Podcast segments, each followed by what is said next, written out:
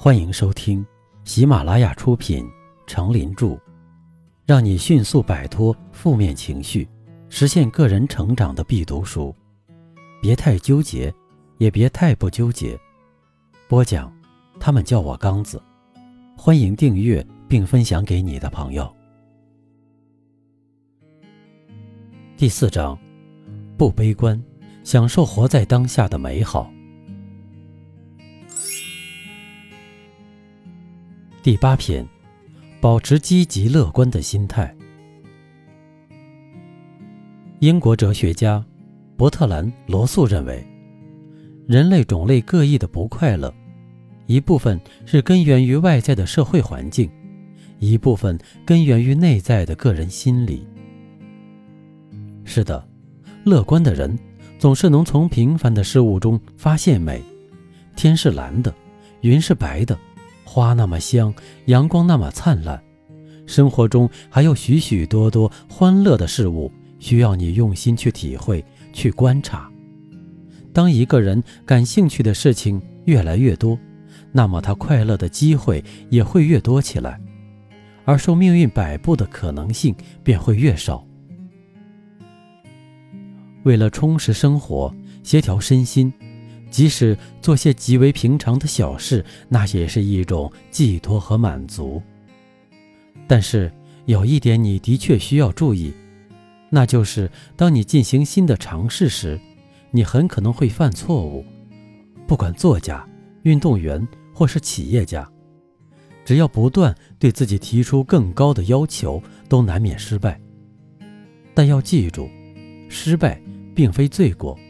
重要的是从中吸取教训。一个身强力壮的爱尔兰农家子弟，他叫保罗·高尔文。他是个对自己充满进取精神的人。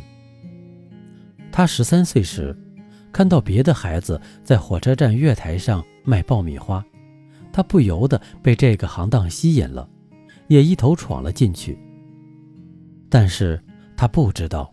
早已占住地盘的孩子们并不欢迎他来竞争。为了帮他懂得这个道理，他们抢走了他的爆米花，并将其全部倒在街上。长大以后，高尔文进部队当了兵，并参加了第一次世界大战。一战结束后，高尔文从部队复员回家，他在威斯康星办了一家电池公司。可是，无论他怎么折腾，产品依然打不开销路。有一天，高尔文离开厂房去吃午餐，当他回来时，却发现大门上了锁，公司被查封了。高尔文甚至不能进去取出他挂在衣架上的大衣。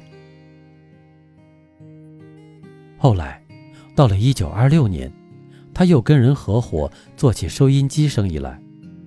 当时全美国也只有三千台左右的收音机，预计两年后将会扩大一百倍。但这些收音机都是用电池做能源的，于是他们想发明一种灯丝电源整流器来代替电池。这个想法本来不错，但产品却还是打不开销路。眼看着生意一天天走下坡路。他们似乎又要停业关门了。此时，高尔文想到了邮购销售，这个办法为他们招揽了大批客户。他手里一有了钱，就办起了专门制造整流器和交流电真空管收音机的公司。可是不到三年，高尔文又一次破产了。这下，高尔文几乎已陷入绝境。只剩下最后一个挣扎的机会了。当时，他一心想把收音机装到汽车上，但许多技术上的困难还没有克服。到一九三零年底，他的生意还是没有起色。他的制造厂账面上已经欠了三百七十四万美元。在一个周末的晚上，他回到家中，妻子正等着他拿钱来买食物。交房租，可他摸遍全身只有二十四美元，而且全是借来的。然而，高尔文是一个懂得乐观和坚持的人。经过多年的不懈奋斗，如今的高尔文早已腰缠万贯。他盖起的豪华家园，就是用他的第一部汽车收音机的牌子命名的。在很多的时候，我们的心情都和我们所处的环境有很大关系。当我们处在困难或者不好的环境中的时候，大多数人都是选择悲观的心态。当我们所处的环境非常好的时候，我们可能表现得很快乐或者很幸福，并且愿意在这样的环境中生活。在这里，与其说是环境让我们改变了心情，不如说是环境促使我们选择了那种悲观的心情。无论什么时候，无论。在多么困难的状态和环境下，你都应该保持一种积极乐观的心态，这才是明智的选择。有很多的东西是我们所无法改变的，我们的出生，我们所在的环境，还有我们所处的时代，这些都是我们所无法改变的。但有些东西，我们却是可以改变的，那就是我们的心情，我们的心态。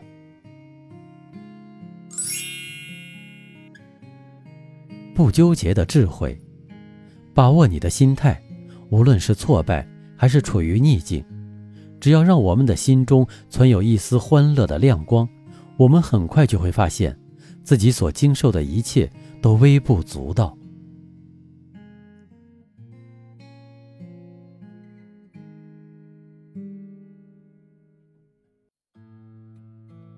您刚才收听的是，让你迅速摆脱负面情绪。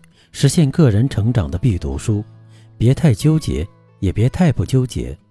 由喜马拉雅出品，程林著，播讲。他们叫我刚子。欢迎订阅这个专辑，感谢您的收听。